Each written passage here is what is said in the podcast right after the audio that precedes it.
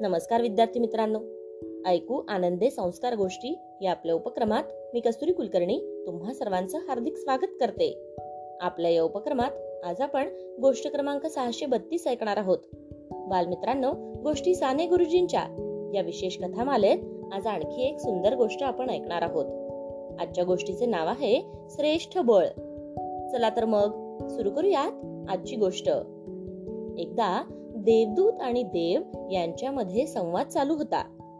देवदूत देवांना प्रश्न विचारतात हे प्रभो या जगात दगडापेक्षा बलवान अशी कोणती वस्तू आहे का? सर्व वस्तू दगडावर पडून फुटतात पण दगड मात्र अभंग राहतो. तेव्हा देव म्हणतात होय दगडापेक्षा खडकापेक्षा कठीण अशी वस्तू आहे. लोखंड हे खडकापेक्षा बलवान आहे. कारण लोखंडी घण खडकास फोडू शकतो. देवदूत पुन्हा प्रश्न विचारतात देवा लोखंडाहून प्रबळ अशी कोणती वस्तू आहे? देव म्हणतात लोखंडाहून अग्नी प्रबळ आहे कारण अग्नी लोखंडाचा रस करू शकतो. देवदूत पुन्हा बोलतात मग अग्नीपेक्षा प्रबळ काय आहे? देव म्हणतात पाणी हे अग्नीहून प्रबळ आहे कारण पाणी आग विझवू शकते. देवदूत बोलतात पाण्याहून प्रबळ कोण मग? मग देव सांगतात पाण्याहून प्रबळ वारा आहे. पाण्यास वारा हलवू शकतो.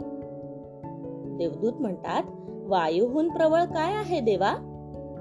देव म्हणतात पर्वत वायूस अडवू शकतात. म्हणून पर्वत हे वायूपेक्षा प्रबळ आहेत. तेव्हा देवदूत बोलतात प्रत्येक वस्तूहून दुसरे काहीतरी प्रबळ आहेच. तेव्हा सर्वात प्रबळ असे काय आहे? देव म्हणतो उजवा हात. कारण उजवा हात काय देत आहे हे डाव्या हातासही माहीत पडत नाही.